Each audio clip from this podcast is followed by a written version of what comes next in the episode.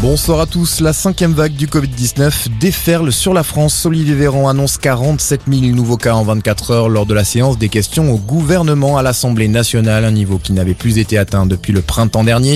La situation est en train de s'aggraver sur le front de l'épidémie, déplore le ministre de la Santé qui appelle à amplifier la campagne de rappel vaccinal.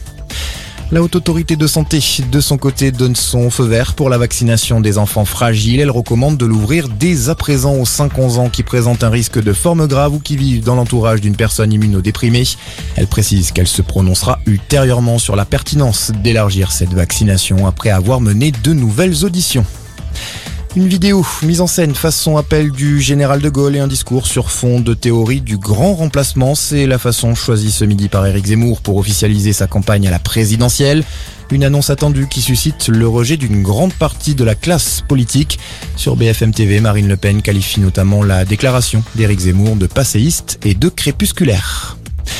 Aux grands hommes, la patrie reconnaissante, la phrase est écrite sur le fronton du Panthéon. À l'intérieur, plus de 70 hommes sont célébrés et seulement 5 femmes, bientôt 6, puisque l'artiste et militante antiraciste Joséphine Baker y fait son entrée ce soir, et ce 46 ans après sa mort. Alors dans quel état d'esprit sont ses proches? Écoutez le témoignage de Brian Bouillon-Baker, l'un des fils de Joséphine Baker. Il y a eu de tout, de la joie, euh, de l'émotion, et évidemment de la fierté. Et tout le monde ne réalise pas complètement. Je crois que ce sera le, jour même déjà, et puis évidemment dans les jours, semaines et peut-être mois ou années à venir, car c'est euh, un événement euh, historique et qui lie la mémoire de ma mère à, à celle de la France pour l'éternité. Des propos recueillis par Boris Karlamov, début de la cérémonie à partir de 17h30. Voilà pour ce point sur l'info. Excellente fin de journée à tous.